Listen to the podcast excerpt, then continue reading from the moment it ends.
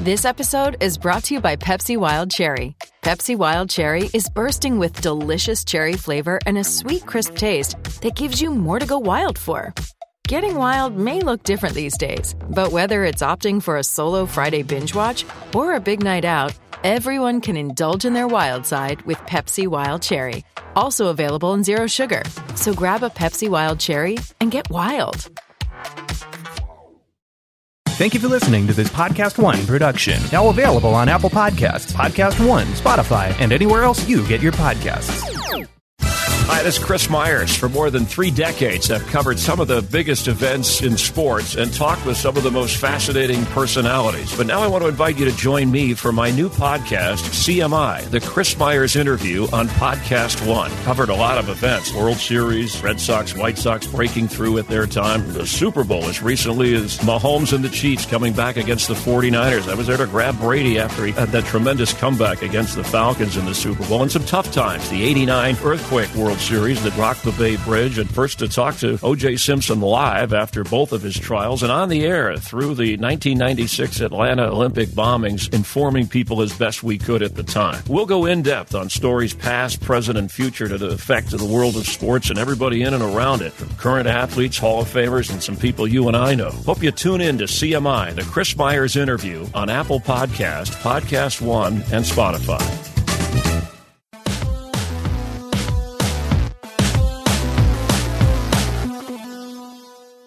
Welcome to Real GM Radio. I am Danny Leroux, your host, and so happy to have you with us for this episode. My guest is Jared Dubin, freelance writer, including work for 538 and his Last Night in Basketball Substack. And there's a lot to talk about. I mean, we have four series going on right now, also have all of the amazing action that has happened so far. So, a lot of ground to cover. This episode is brought to you by Bet Online. Use the Podcast One promo code to get a special sign up bonus and tell them they came from us. And is a really great episode. I hope you enjoy it. Thanks so much for coming on.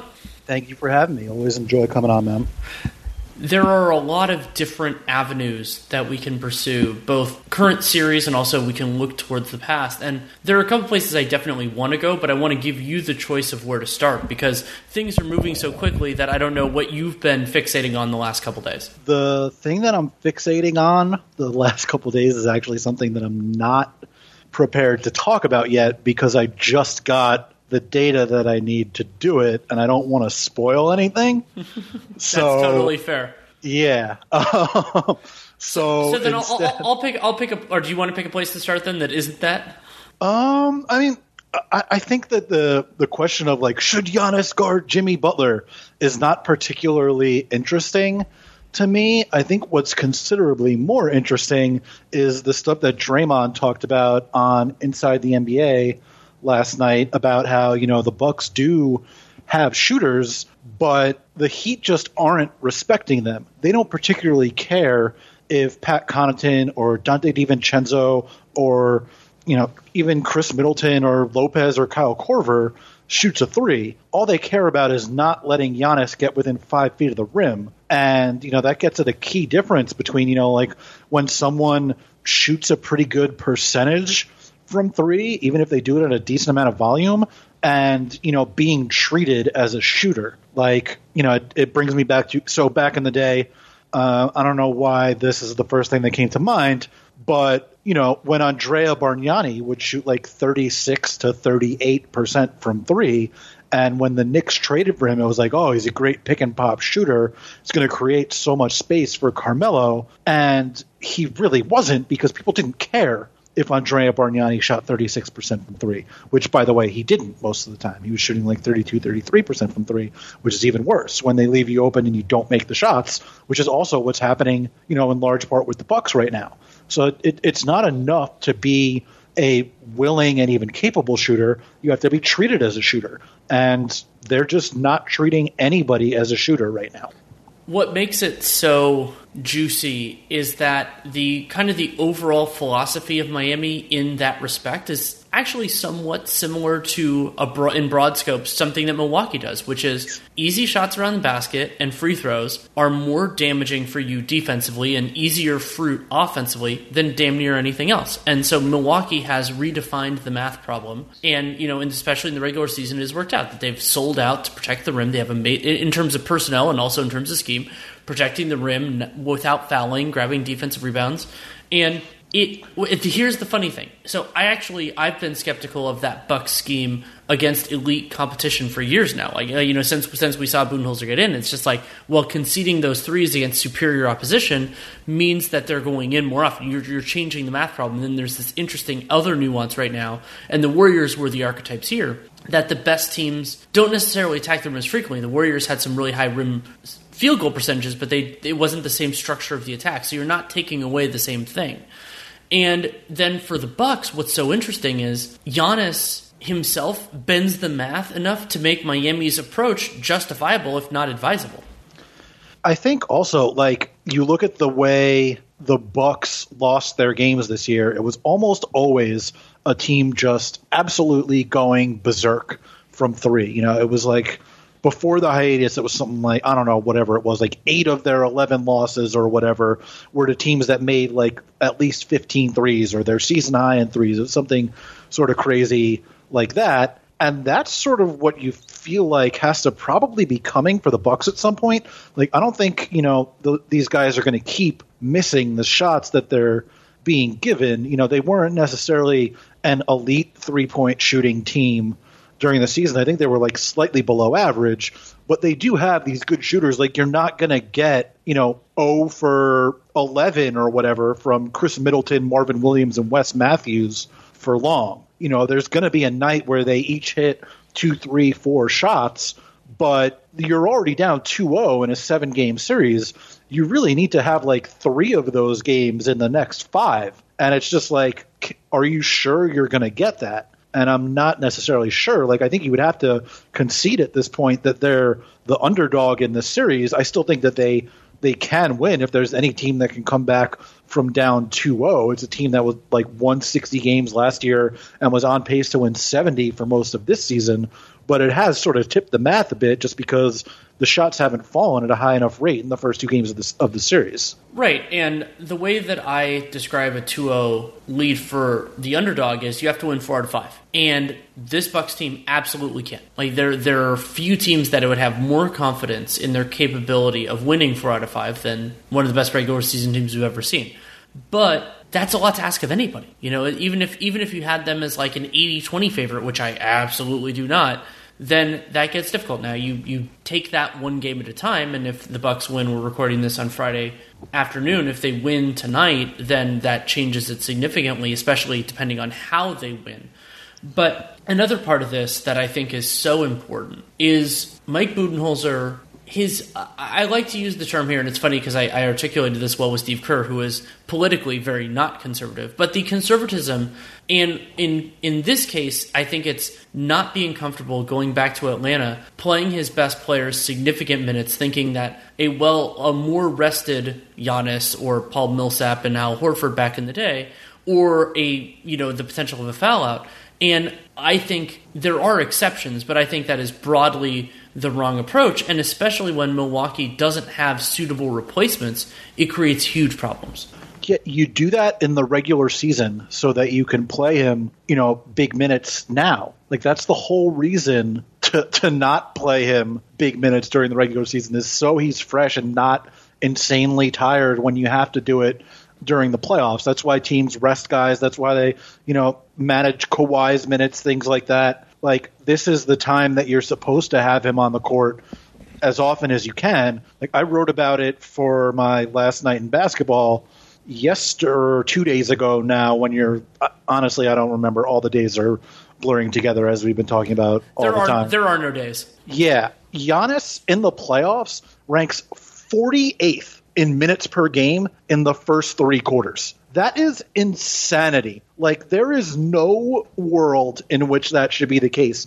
Garrett Temple, Royce O'Neale, uh, Luwawu Cabarrot, Cabarro, however you say it, Maxi Kleber, Shake Milton, Duncan Robinson, Jerami Grant, all those guys are averaging more minutes in the first three quarters than him. So it's not like he's just sitting late in blowouts. You're only playing him for like two thirds of the first three quarters of the game. It's like it's no wonder. And it's not like he's playing the whole like- fourth most of the time anyway, even if it's a close game. Right. It's just nobody's saying play him 46 minutes, but if you're playing your best player for 32, 34 minutes and the other team is playing theirs for 38 or 40 minutes in the playoffs when you're playing the same opponent multiple games in a row, like you're just at a disadvantage and you're not we're not even saying you have to go crazy like play Giannis Middleton and like Bledsoe or Lopez four more minutes each. Like it's not a lot to ask. Well, especially with all of the stoppages, these games are taking forever. You can use that. Teams coaches can use that to their advantage, get their players a little bit more rest, and we're we're getting used to this now. Like that's just the way it is. I mean, it's funny doing the NBA cast. I gain a greater appreciation for that. The TV breaks are longer. The the, the the there are stoppages for reviews and for challenges and everything else, and so they're they're structured rest within that. And there is a point, so sure, there might be diminishing per minute returns for Giannis when he plays, let's say, well, just like you would assume for almost every player when they plays 36 minutes versus 32. However, there are some very serious returns if you the minutes that you sit him. So even if he's less effective, he can they, the Bucks can still be more effective than than if he sat. And I you think know what's a lot worse than like 95% of Giannis? Ersan Ilyasova. Like, you know, it's just at a certain point or also like DiVincenzo and Connaughton in this series at all so far. yeah, also they've played 7 games and lost 3 of them. You're down 2-0 in the second round and you have the back the almost certainly back-to-back MVP on your team and he's playing like 32 minutes a night. You know, at, at a certain point it's like malpractice and look, that's not to say if you play Giannis four, six extra minutes or whatever, you definitely win the game. But why not try to find out? You give yourself the best chance and really that's and anybody who argues that any strategy is a is foolproof or completely foolish is probably wrong but the, the idea is always about maximizing your chance of victory and I, I've been really impressed also with, with Spo. I mean, you think about some of the issues. I actually was a little bit angry at the end of the insanity of game two. I'm like, well, why, you know, when Middleton hit that shot, why are Goran Dragic and Tyler Herro both out there? And then I went, oh, yeah, that's right. Bam had fouled out and Iguodala had the ankle issue. So hmm. he just didn't have guys. And so, I mean, th- that, that's another threshold, but Spo still managed the minutes. Dragic, you know, being so judicious with him in the regular season is really paying dividends. He's been so huge for them. And also, Dragic, his, his expected value and his ceiling is so much higher than Kendrick Nunn. So to basically not only have this Dragic, but also be able to excise Nunn functionally from the rotation makes a huge difference. And yeah, I think Spo has done a masterful job overall. And that's not to say that it will necessarily continue, but we're not running into these same issues. And also, like, one of the important differences between the teams is that there the, Spo had a couple of weird issues in the Pacers series, but generally speaking, there are a lot of iterations, permutations, combinations of Miami's rotation that make sense. Whereas the Bucks, especially when Giannis isn't off, isn't on the floor, there just aren't as many. And so I think Spo has done a nice job with the roster that Pat Riley and the front office has given him of like, okay, there are a couple of no goes, like players you don't want to put together and everything else, but you can make everything else work. And I think Spo's done a really good job. Yeah, I would agree with that. I also think, you know, in particular, the the typical no goes of a Heat lineup aren't as much of no goes against the Bucks. Like, I don't think you necessarily want Bam and Olynyk playing together against a lot of teams. I think you can sort of get away with it against the Bucks, though, just because they're big in the front court. They're going to drop all the time.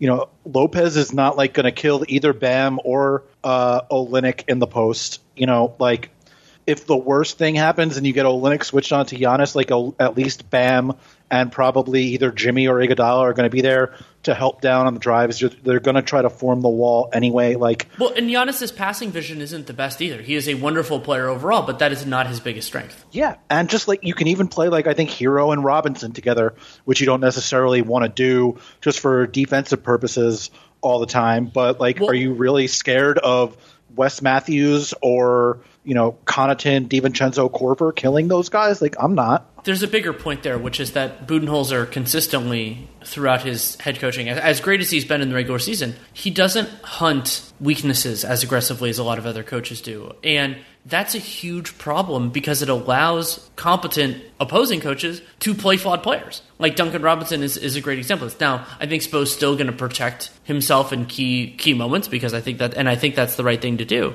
But Milwaukee's Milwaukee is more we'll do our thing and we and we care a lot less about what you're doing. And that's fine. You know, like you can be good enough. The Bucks can win a championship that way. But there are two reasons why you want to get away from that. One, it can be more effective. You can you can get some really good things. You can get guys in foul trouble and everything else.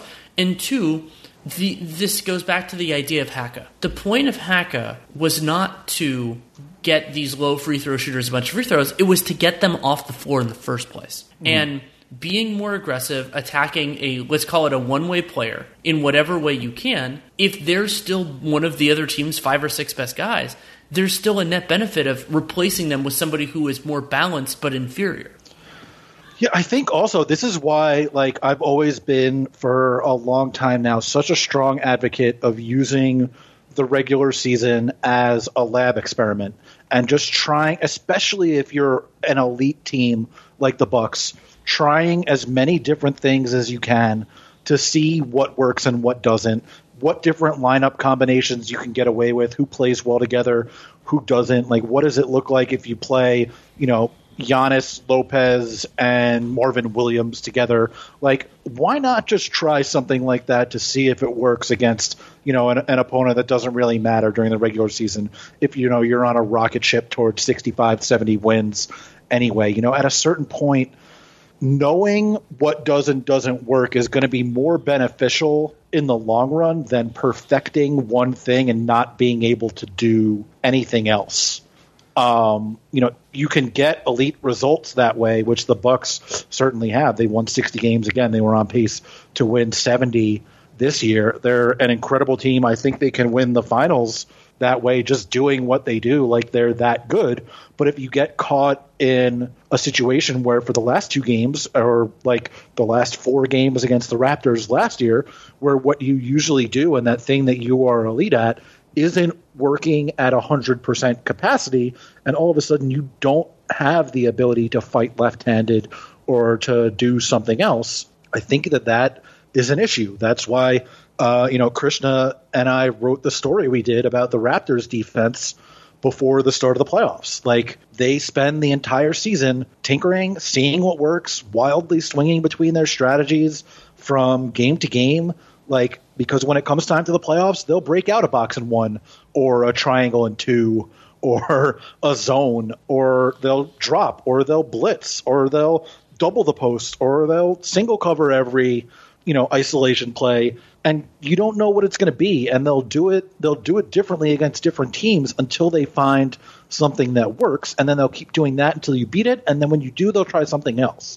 And that that's sort of the way that you know it's to me it's basically like the difference between Bill Belichick, eh, who in football, the, like the Patriots offense and the Patriots defense, the way you would think of like the Bucks offense and the Bucks defense, don't actually exist the Patriots come up with a new game plan every single week, depending on who they're playing against. And one week they'll throw the ball 50 times, and the next week they'll run it 50 times, depending on who they're playing. And on defense, they'll send you know a blitz 75% of the time, or they'll sit back in coverage on literally every single snap and not send a blitz at all. And it's all based on their what their opponent does and doesn't do well. And that's kind of like what Nick Nurse does. And you know, you look at like a different football coach, like Pete Carroll, who you know the Seahawks are like they've never had a record worse than nine and seven with Russell Wilson as their quarterback. Um, and they're good basically every year. Russ takes them to the playoffs almost every year. I think they've missed the playoffs one time in his career, if I'm remembering correctly. But they also, you know, run the ball on early downs all the time, even in the playoffs when they're playing like two years ago. They lost to the Cowboys in the first round of the playoffs, who were not a good pass defense, but one of the best run defenses in the league. And the Seahawks just ran the ball into the Cowboys' run defense all night and did nothing because that's what Pete Carroll does. He just coaches the way he coaches. He sits in his, you know, cover three or cover one defense and he runs the ball on early downs, and that's what they do. And that's kind of like what you get with Mike Budenholzer. They play their drop defense, they play their style of offense, and that's what they're going to do no matter what. And it's you know that works a lot of the time. You can be really good, and you can you can win the Super Bowl, you can win the finals that way. But it's not necessarily the best way to go about things. And the other parallel that I think is is really interesting, and then the separation is you think about the difference in volume of play. So in the NFL, you play 16 regular season games and then up to four playoff games, and 60 minutes each. Basketball, typically 48 minutes, 82 ga- or sorry, 48 minutes, 82 games. And so I, I think you have enough reps to make sure that your A1 is tip top, and then Yes. still have enough time to try everything else, even if you're dealing with injuries. And the the other important part, you brought up the idea of you know focusing on a team's weakness. It's also getting the players comfortable with okay, if we want to do this, you've done it before, it worked, we we have an understanding of it. Versus you can't really pull something out of nowhere that you've never really done. And like we saw that with the Bucks going into some switchy stuff at various moments during last year's playoffs when their other stuff wasn't working, is that the players don't have the reps. They haven't really done it a lot. And it's true that switching is in many ways easier because it can be straightforward reads and all that depending on your personnel. But if guys don't have experience with it, it can pose major problems. And so Nick Nurse's idea is, you know, it's it's be ready for whatever comes. And and the other part that I think is so healthy about it is it's the playoffs. We know you're going to get into weird things, and that's not only because series change and evolve so much, but it's also because the absolute best teams have unusual strengths and unusual weaknesses by virtue of how rosters are constructed. So the you're going to have an an unusual surplus of superstar players who could have any number of different strengths, but will definitely have them. But generally, those teams are you know they're key players and then they're support players who can do specific things well, but then have other limitations. And so I, I think what what's so striking to me about the difference between Nurse and Budenholzer is that very idea, is that Nurse's idea is we're going to run up against weird stuff. It's inevitable. It's going to happen. And so let's be maybe not 100% prepared for it, but like 75, 80% prepared for it. And Budenholzer is we can do this thing better than everybody else. We can do it against everybody else. Why even spend that much time thinking about anything else? And I don't know Budenholzer personally, but it seems to me like there's a combination of arrogance and naivete of that, where it's where nobody is so good basically that they can always do what they want to do because things are going to grind down. We've seen Milwaukee's half court offense run into walls all the time. Yeah. Also, like if you're that good and your best thing that you do better than anybody else is going to lead you to 65 or 70 wins during the regular season, like guess what? There are going to be nights when you can experiment and try to do not necessarily even do something else for the entire game and junk your plan and you know you look super awkward, but you can say, you know, on pick and rolls against this type of big man, we're going to switch instead of drop just for this game because you know when we play against whoever in the playoffs we might need to do that. And it's not like completely abandoning your principles. It's just preparing for Yeah. all possible you know eventualities that you might face on the road to winning the finals which is like the hardest thing to do in the league. Like you know, it's that. That's not again. That's not. That's not to say that Bud isn't a great coach. I think he's a ter- terrific coach. Like you don't win as many games as he has without without being a good coach. You yeah, know, and, it- and it's Um, not like their personnel is unbelievable. It's not like this is the most loaded roster in NBA history, especially this year. So getting this group and developing a philosophy and, and cultivating the, the players to make it make sense. I mean, Brooke Lopez has become, you know, I had him as my runner up for defensive player of the year. That is not something that was happening when he was in Brooklyn. And Budenholzer deserves a ton of credit for that. And being able to handle the absence of Malcolm Brogdon, who I think is a big part of why this team is stalling out more, especially in the non Giannis minutes, is that they don't have that guy who just goes. And I think that Budenholzer deserves a lot of credit. What happens is when you when you get into the rarefied air, and Budenholzer is a good enough coach with great enough talent that they're going to be there, like they're going to be in this conversation.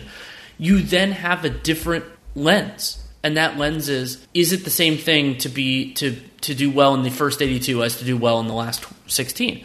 And from my experience watching the league, you know, covering it for more than 10 years now, the answer is no. It's not the same thing, both minute to minute and series by series. And I mean, we saw, like, I mean, Arturo Galletti, who comes on the show, talks about styles makes fights. And I think we saw that a lot in the first round, where different teams either looked better or worse because of the specific opponents. And so, like, I thought Houston and OKC was a really interesting series. And then you wrote, you wrote about the Mitchell Murray's dynamic, and I think part of that was also that each of those teams was pretty well situated to making this, the other team's offensive star look great. Yeah, I mean, it, I think the Nuggets defense would make pretty much anybody look great right now. Um, it certainly like, made the Clippers look great on Thursday. Yeah, I think you you or I could go out there and maybe you know score like four points against them, which would be pretty incredible. Um, but yeah, I mean, it's in the playoffs. You're not just playing the players on the other team. You're playing the style of the other team too, because it's it's every single night you're facing the same thing, as opposed to you know when you go through the regular season and it you know certain styles are going to give certain other styles trouble, but it's not repetitive enough to make it stand out to the point where you would need to necessarily make an adjustment. But when you're playing the same team seven games in a row, you are playing their system just as much as you're playing their players, and that I think necessitates more flexibility. Plenty more to talk about with Jared Dubin, but first, a message from Bet Online. Did someone say playoffs, NBA, and NHL are in full swing, and our partners at Bet Online have you covered? So get in on all the action, including a new NBA playoff bracket contest that gives you more chances to win, and use the promo code PODCAST1 to get your sign up bonus. Sign up for a free account, and also tell them you came from us, so you get something, we get something. And if you want more, Major League Baseball continues to push through the summer, and there's no shortage of ways to get in on the action, as Bet Online has hundreds of of odds, futures, and props to bet on. Take advantage of every sport, and remember, their casino never closes. It's always there for you to check out and enjoy. So head to the website today, sign up using the Podcast One promo code to receive your welcome bonus on your first deposit at Bet Online, your online sportsbook experts. Let's jump to. I mean, we've we've alluded to Nick Nurse and referenced him directly a bunch of different times in this to Raptors Celtics, which has been a, a truly fascinating series. And I think a place to start here is with the, a comment that your former current co-vadimus, I'm guessing former co-host Seth Partnow made, which is the importance of of speed on defense. And Marcus Gasol, I, I, talked about this a little bit and dunked on last night. Marcus Gasol is a wonderful player. He was an essential part of their of their championship run. And he will have a place within this series, just like he will in every series the Raptors plays. But something that I noticed was just when a player is slow, especially against like even larger perimeter players that can make quick decisions and that can move well, you notice it a lot more. And so, like, it, it I, I, thought that there were moments in game three, especially in that, that, fourth quarter, where leaning heavily on Gasol, not that Serge Ibaka is perfect, that it put the Raptors in difficulty. And even though they're this wonderful defensive team, it made it harder for them to recover, including that insane pass that Kemba Walker made, which the reason he got that was because he drove around a double team because Gasol couldn't seal it and then that led to Pascal Siakam having to make a choice between two guys, and Kemba Walker just being like, "Your choice doesn't matter. I'm going to get it to Theis anyway." Yeah, I'm not hundred percent sure that Seth was only talking about that series. He wasn't. When he made the comment. um, I think he was talking about that series, but I don't think he was only talking about that series. And I think if you know what Seth's job before he went to the Athletic was. You probably know which series he was also talking about. Um, but yeah, I mean, look, I think that Gasol, the, the way they have Gasol and Ibaka, I think it allows them to do a bunch of different things like Serge turning into the more willing and better shooter.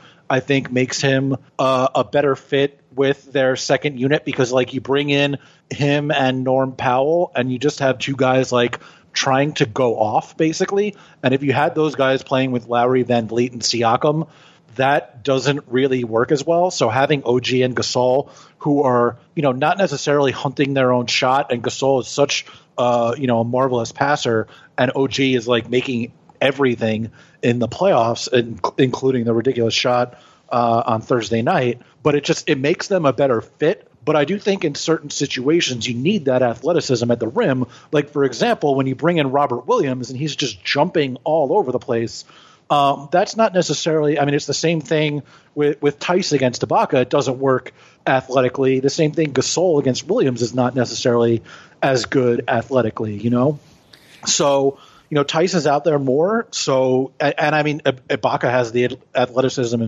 advantage over Theis too. He's got the athleticism advantage over like just about everybody in the league.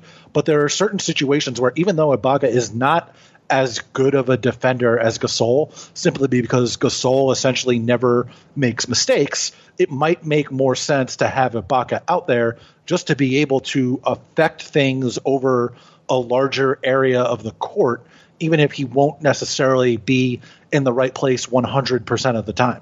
The other counter to that, we brought up Marc Gasol's intelligence defensively and his capability in not making mistakes, is the, this playoffs, and it, honestly, it happens somewhat almost every year. It has been a reminder of the importance of quality screening. I mean, Toronto's offense in particular, like they're the one-on-one creation for them, just ha- against Boston, just hasn't been good, and a, a, lot of that credit goes to Boston having great defensive players. I think that Jaylen Brown, Tatum has had some really good moments. They have a lot of capable guys in that respect, and that means you need something else. Now it can be off ball movement, it can be, you know, things moving around, but one of the easiest ones is just setting a solid screen. And that was something that cracked me up so much in the Rockets Thunder series was Houston, you know, they because they've gone to this you, you talk a lot think, we all think about the floor spacing they have and, and how they can move. But they also, you know, they to me they need to start using their guards more screeners because Eric Gordon can set an infinitely better screen than Robert Covington because Robert Covington is a string bean.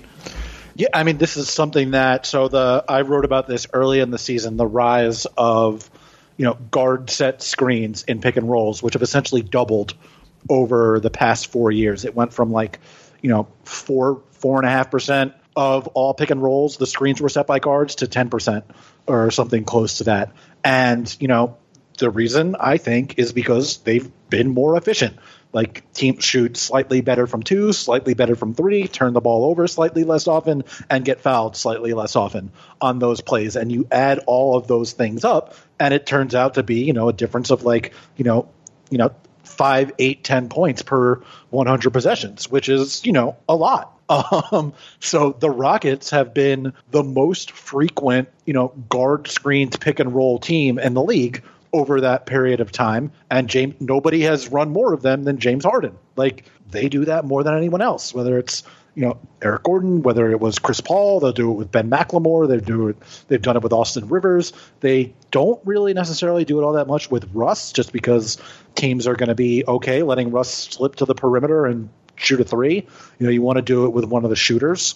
But I mean, they do that a lot. Um, I don't know necessarily that it works quite as well against the Lakers because, like, you can just switch Danny Green and KCP, one of them onto, you know, the the screener, and one of them onto Harden, or you could well, switch LeBron onto Harden. Like, it's you know, I don't know who you're necessarily attacking. Maybe Caruso just because he's so much smaller. He's a good defender, but Rondo, if he's in yeah, the series, yeah, Rondo, like Harden is just so much bigger than Caruso. Like they're probably similar in height, but I mean Harden probably outweighs him by like thirty pounds, something like that. Like you know, um, Rondo, same thing.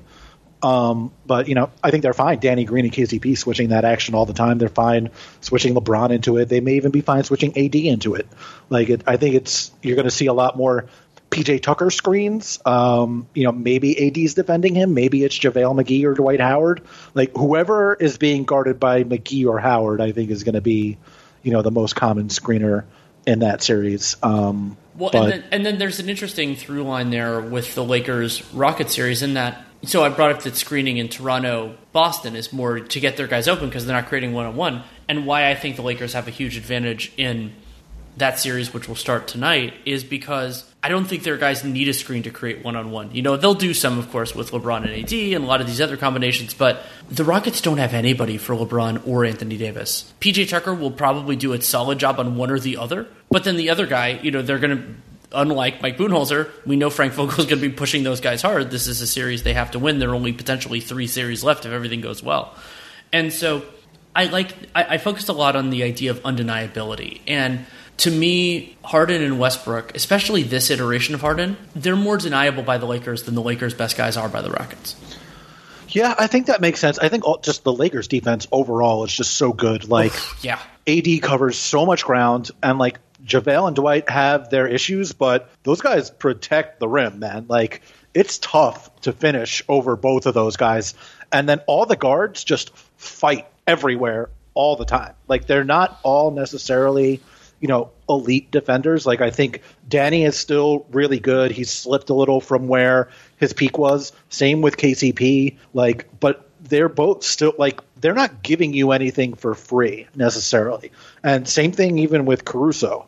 Um, you know, he's gonna make you work. So is Danny. So is KCP. Like, you know, it's it's it's tough to get anywhere on the floor against those guys. And then even if you do get somewhere, you have LeBron if he decides he's playing defense, waiting to to dig down on your drive, and then you have AD and or Dwight or JaVale at the rim, and like even I think Kuzma is still not necessarily a great defender, but he's gotten a he's lot better. better. Yeah. And there are certainly certain kinds of guys that he can stick with. Like I think if they put him on Eric Gordon, in this series, that's not going to be that much of an issue for him. There are certainly going to be times where he gets taken off the dribble just because he's not as quick as Gordon, but he can use his bot. Like Gordon's big thing is he's super strong and he can bully guys if he doesn't get by him. I think Kuzma has the strength to not necessarily get bumped back three feet and let Gordon finish at the rim. You know, like those are the kind of things I think that he's gotten better at.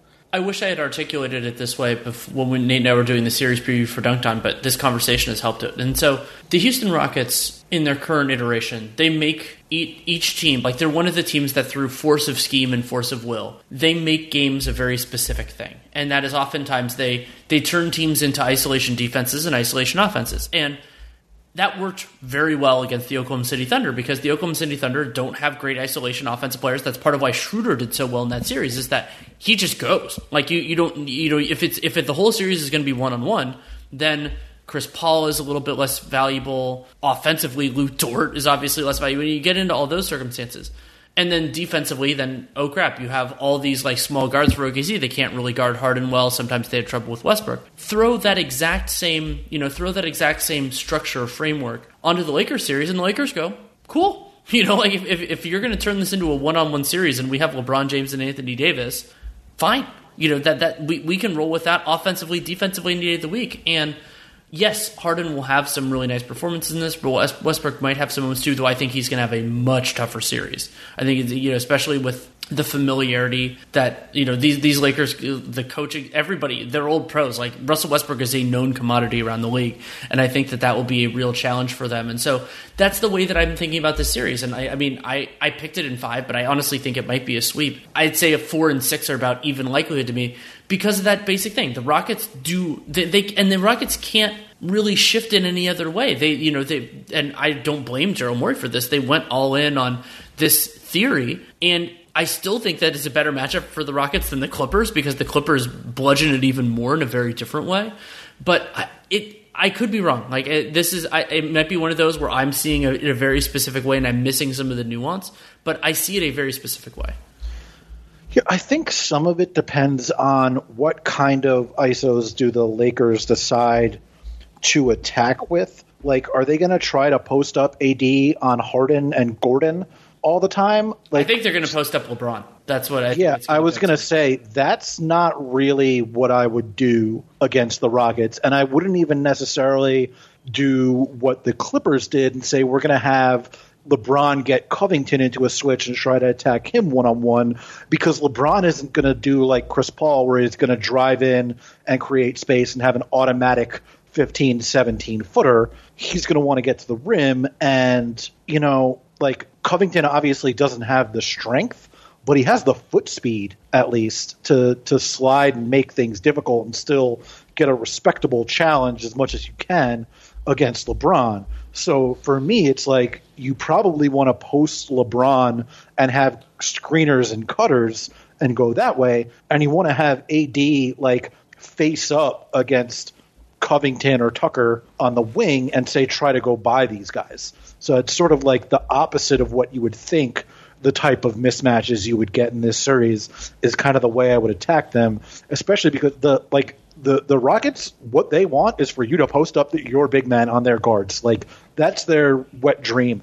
Like, you know, keep doing that every single time down the floor, and they're going to dig down. They're going to make your big make the right pass, or you know, dribble through a double team on his way to the rim, and they're going to try to force a gazillion turnovers.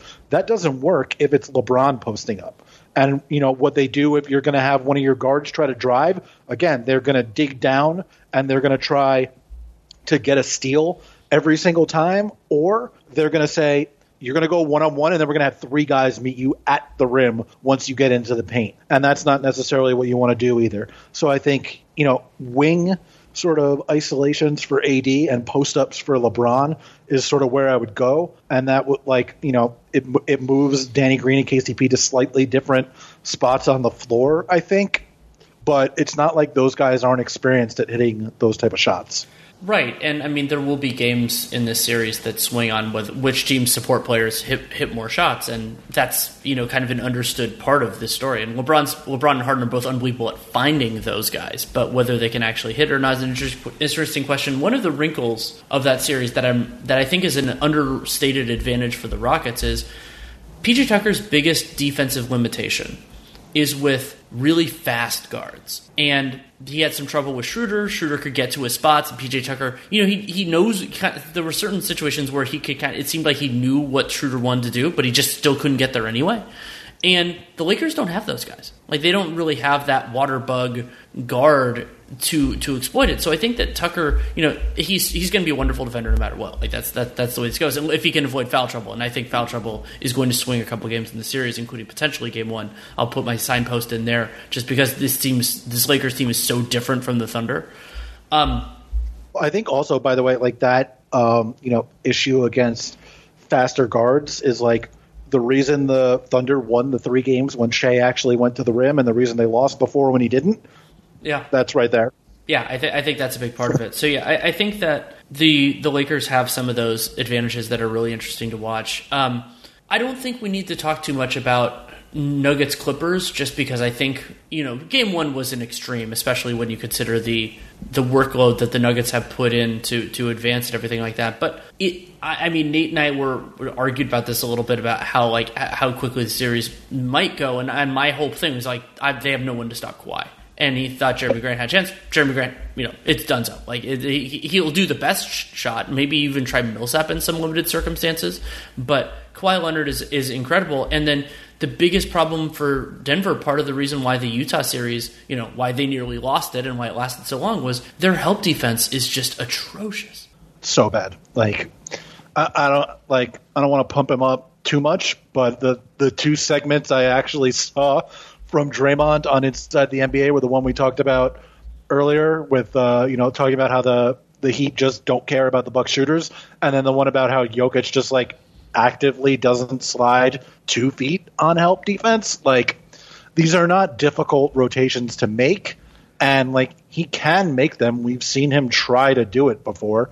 He just doesn't do it all well, the time. well, and there's also the idea that Jokic is typically less impactful even when he doesn't. You know, like there oh there's a, an interesting connection between where we started this podcast and here, which is that a portion of effectiveness is how an opponent perceives it. I, I, use the term threat assessment a lot here, and so that is the idea of how does how does situation X shift a team's behavior. And with Jokic, to me, he's he's a less effective rim protector not only because he's bad at it, but also because other teams know it, and so they, they they're not going to you know like Rudy Gobert alters more shots than he blocks, and he and he changes uh, the trajectory of drives more often, maybe even than that, because teams know what's coming, and he's so good at covering ground that you can assume he's going to be around. Like there were plays where Jamal Murray was cognizant of Rudy Gobert's presence when he wasn't even really that present.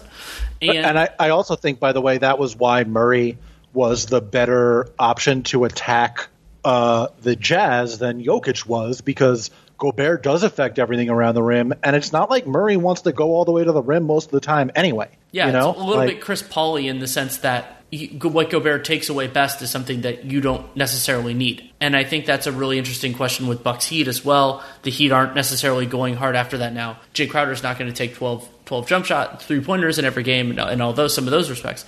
But yeah, and, and I think that the other way that ties back into the Bucks the Buck series is reputation matters a lot. It affects the way players. It, how, how much do you freak out when somebody's when somebody's getting there? How much do you how much do you send help and everything like that? And those sometimes it's not even about the percentage. It's not the Bargnani thirty six percent. It's about wait, is this guy going to take the shot? Is he going to make it right away? And I think that's a really interesting kind of thing moving forward. And a lot of those reputational elements are more about the player and the team than necessarily like it's not like the the Clippers have a ton of institutional knowledge necessarily about thing like Clippers Lakers these teams in this iteration they've only played a couple of times.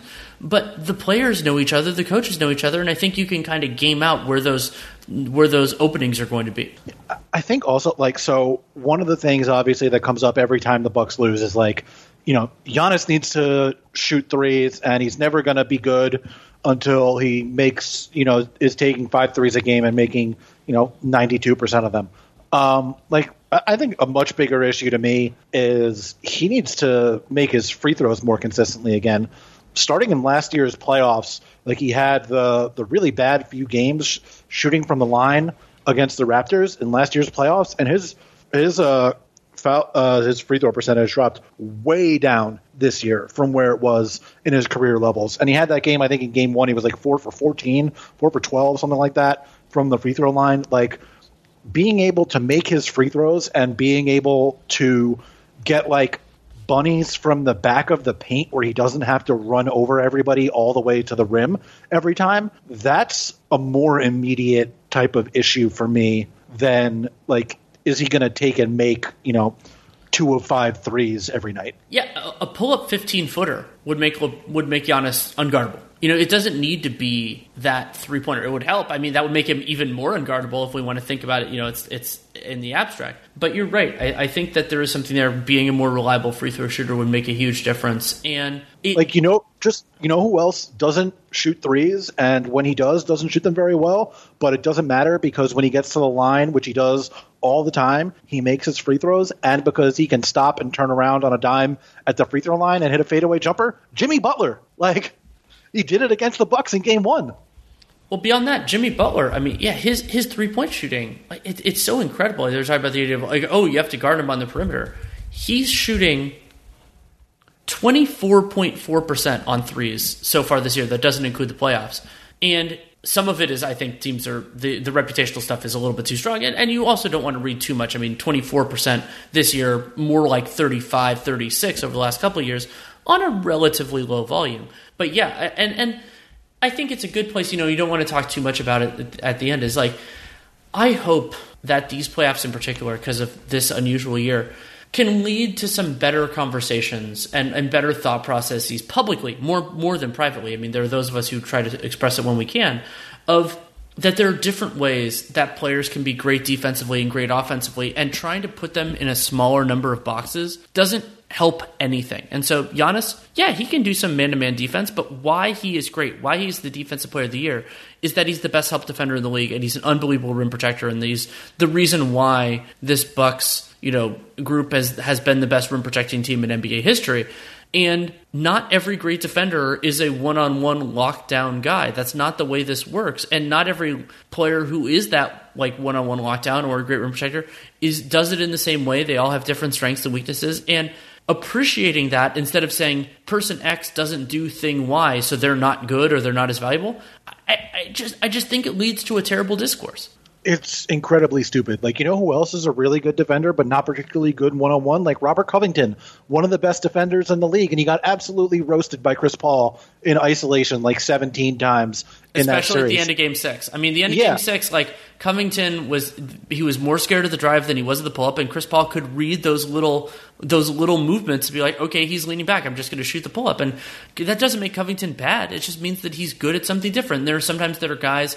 Patrick Beverley is sometimes in this where he's a really good locked in one on one defender, but he doesn't, other than some stuff in passing lanes, like he's not the greatest team defender. He doesn't always necessarily. He has had some good moments though. In yesterday's game, he only played 12 minutes, but he did have some help stuff. But you get what I'm saying is like there are lots of good ways. There are some guys who are better on ball, some guys who are better off ball, some who are rim protectors, everything else. And it's like the Bucks defense doesn't need Giannis to guard Jimmy Butler one on one to prove he's a man or something else. It's like they're great at something else. And Jimmy Butler isn't the biggest reason. I mean, he, he had that huge fourth quarter in game one, but it's like there's so many other reasons why this series has gone the way that it has. Yeah. Uh, by the way, Avery Bradley, another one of those guys. Oh, incredible yeah, thank you for bringing him defender. Um, you know, not necessarily the best uh, or most attentive team defender all the time, and that's why, like, you know, he has obviously an uh, incredible defensive reputation, and certainly I agree, he's one of the better on-ball defenders in the league. Um, but the you know defensive metrics that are available haven't looked quite as kindly on him as his reputation would suggest. He's you know he's a guy that not like sort of the opposite of Marc Gasol, who's in the right place at the right time for the right reasons 100 percent of the time. Avery Bradley is not necessarily like that, but if you put him on the guy with the ball, like your life is going to suck. That dude with the ball, you know, like. Well, and, and the other thing that's beautiful is these things don't always stay the same. Like I criticized Jayson Tatum early in his career that he was far better as a team defender than a one-on-one guy, and he's gotten a lot better as a one-on-one defender, partially due to physical strength. Like he's gotten stronger, so now those matchups against Siakam and some of the other players, he had Kawhi at moments in some of those awesome Celtics Clippers games. He can handle that sort of thing, and so you can you can evolve and you can get better. Not every player can do everything well, but it's it's also fun to see when a player can kind of jump a gap that they didn't previously do. Yeah, um, and like a lot of you know the the discourse is just incredibly stupid. Like when you have you know two guys who played like a combined forty years in the league, you know, just yelling past each other about you know Giannis needs to be this or that. Like I just don't know what that tells anybody that they couldn't get from literally anybody on Twitter. Like just search for like you know Giannis isn't a man or whatever, and you could find that on Twitter. Like you know, tell me why this isn't happening, what Budenholzer's defensive scheme is, you know, what Giannis's strengths and weaknesses are as a defender. Like if you're a guy who was in the league for 20 years or whatever and played for 10 or 12 different coaches, tell us which coaches would have dealt with it which ways and why. Oh, and, you know, and, like and you know who gave a great answer on the Giannis thing? Jimmy Butler. yeah.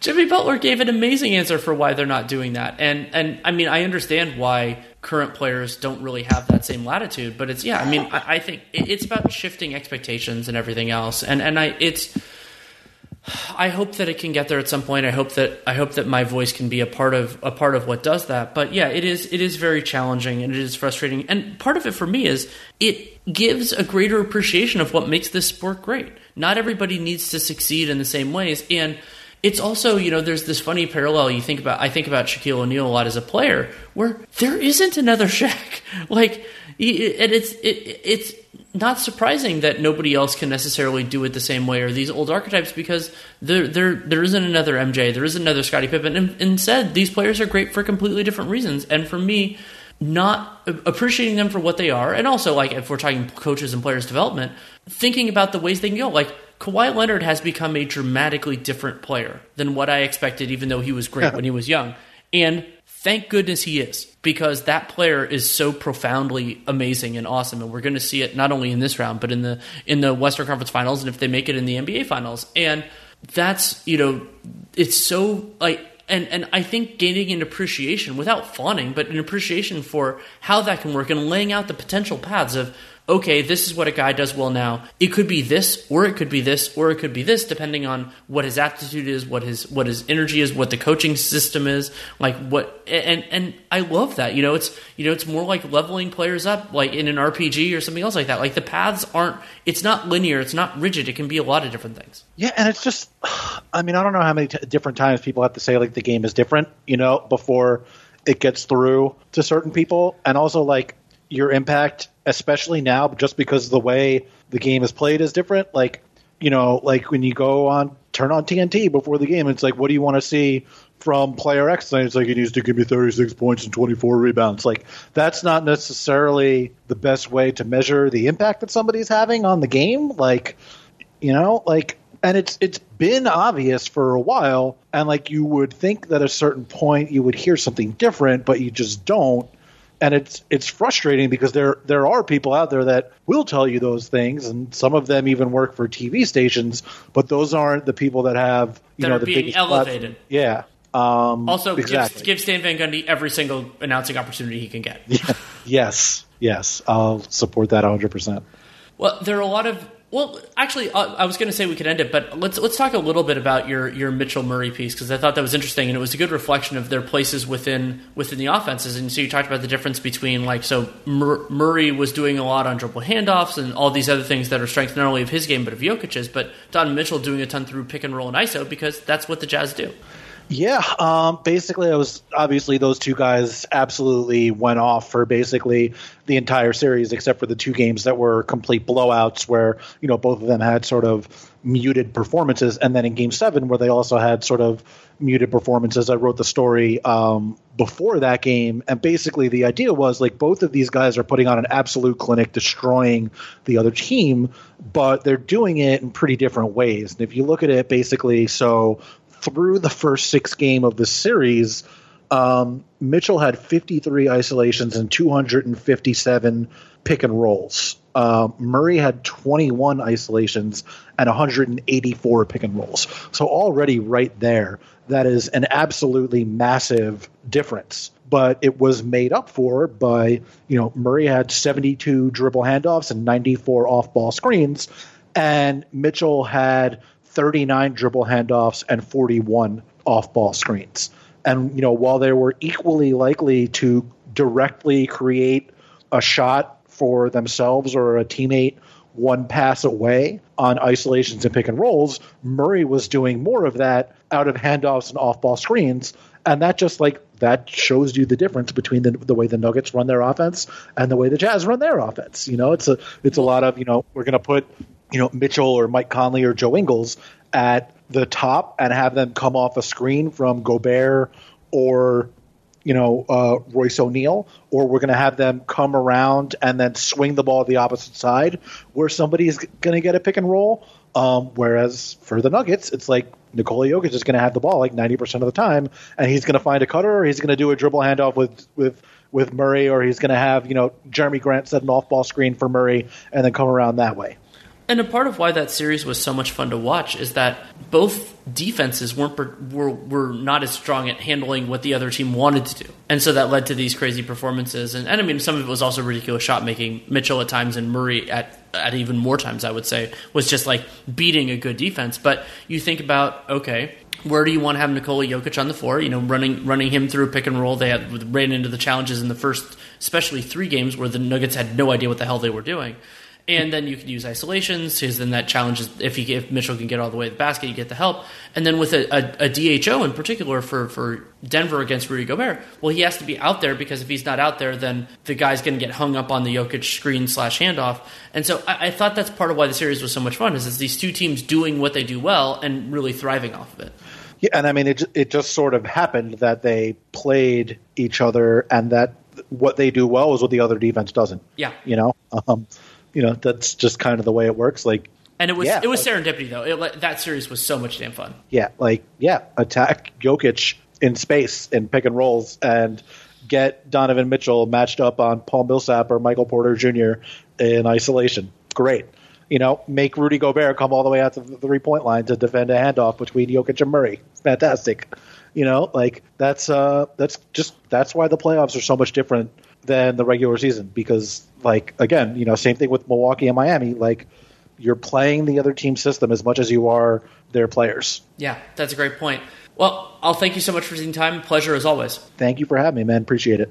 Thanks again to Jared Dubin for taking the time to come on. You can read his work all over, including 538 and the Last Night in Basketball Substack that he has. You can also check out he has an author page that you can kind of see everything, and you can get there. The best way is probably by following him on Twitter, J A Dubin5. And great to have him on. His perspective is really valuable in in all of this, and it is fun with with this much going on. There's a lot, and there's a lot to tackle, and um, I'm fortunate enough to have the opportunity to do that. I mean, you have the NBA cast, which are the live broadcasts that Nate and I are doing. We're doing that most days during the playoffs, doing one game, and it gives us an opportunity. We've done some real classics so far, including both game sevens. And then Dunked On, we're in the middle of this important transition. We're going from being every episode public to four subscription only, and then one public, and then also subscribers. Dunked On Prime is where you can get that Dunked On Prime dot supporting cast or dunked on dot supporting cast dot fm and it was necessary. It's it, it is an undeniable reality that our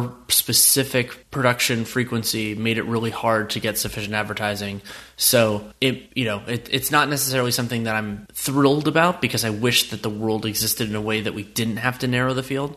But the support has been really wonderful so far. So thank you to everybody who listens to this and supports that. And we will have monthly and still yearly available in a couple different tiers. And then we'll also have something for people with financial hardship. So you can get all that information at Supporting Cast. Nate has it as his pinned tweet, all that. And also, of course, my written work is at The Athletic. Have my solo off-season previews are going on strong. I think I have three submitted that have not yet been published, and then I have, you know, keep continuing working on them as everything else is going on.